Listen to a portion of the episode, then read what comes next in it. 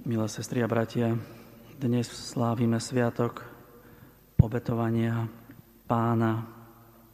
Je to zároveň aj deň zasveteného života. Počuli sme úryvok z Lukášovho Evanielia z druhej kapitoly a už môžeme si všimnúť také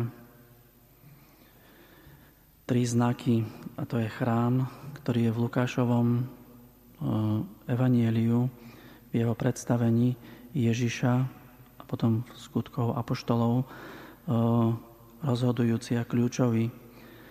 A potom zákon a proroci.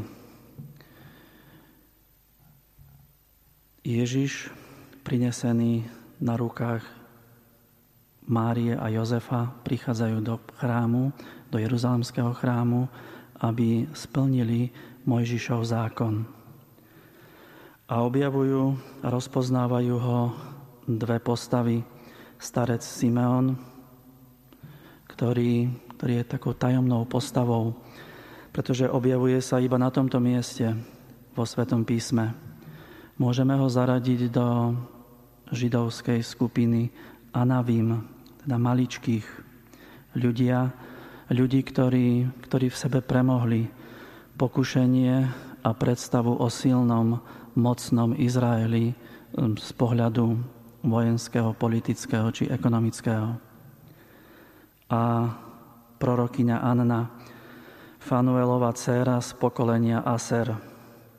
Pokolenie Aser, Aser je posledný syn um, Lie, manželky patriarchu Jakuba ktorá bola nemilovaná, alebo ktorá mala taký osud e, poznačený e, takého, takej druhoradej osoby.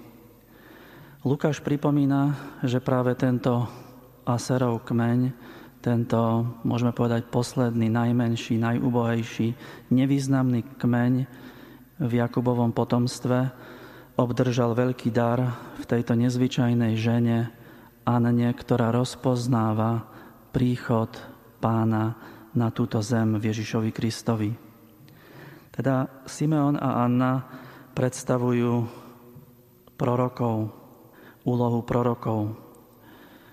Zákon a proroci, to je to, to dôležité potvrdenie pri, pri významných e, udalostiach dejinách spásy.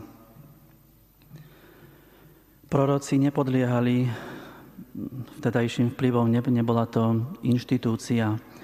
A takisto to boli ľudia, ktorí, ktorí sa vymykali vplyvom a rozšíreným túžbám významnej časti židovského národa. Očakávajúci mimoriadný Boží zásah, ktorí mali schopnosť rozumieť udalostiam tak, ako sa diali Simeon očakáva potechu Izraela. Lukáš pripomenul, že Duch Svetý spočinul na ňom a zjavil mu, že nezomrie, kým neuzrie pánovho Mesiáša. Izrael zažíval veľké pokorenie, politickú nadvládu Rimanov. Simeon zotrvával v postoji bdelého očakávania, že Boh nebude už zdržiavať a že zasiahne keď vchádza do chrámu a zazrel dieťa s rodičmi Jozefom a Máriou, otvorili sa mu oči. Ježiš, prinesený do chrámu, 40-dňový Ježiš, ktorý je chrám, ktorý je príbytkom Boha, miestom Božej slávy, vyvoleného národa. Rovnako Simeon vchádza do chrámu a poznamenáva, že Božou slávou nie je stavba, ale toto malé dieťa, Ježiš Kristus.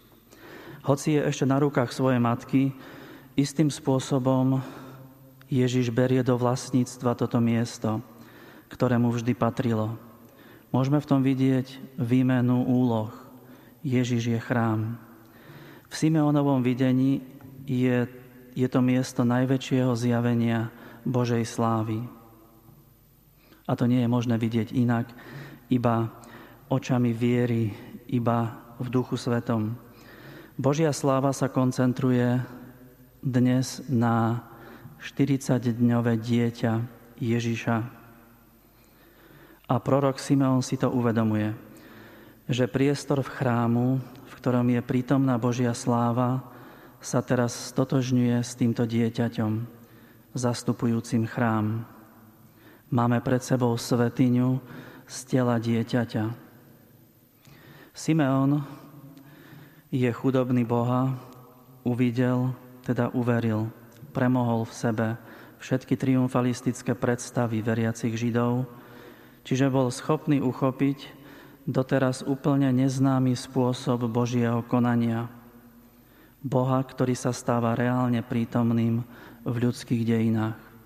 Prosme dnes, Boha a ďakujme mu aj za svoju vieru, za povolanie, aby sme sa stávali prorokmi v dnešnej dobe, teda aby sme stále jasnejšie rozpoznávali prítomnosť a moc Boha medzi nami. Amen.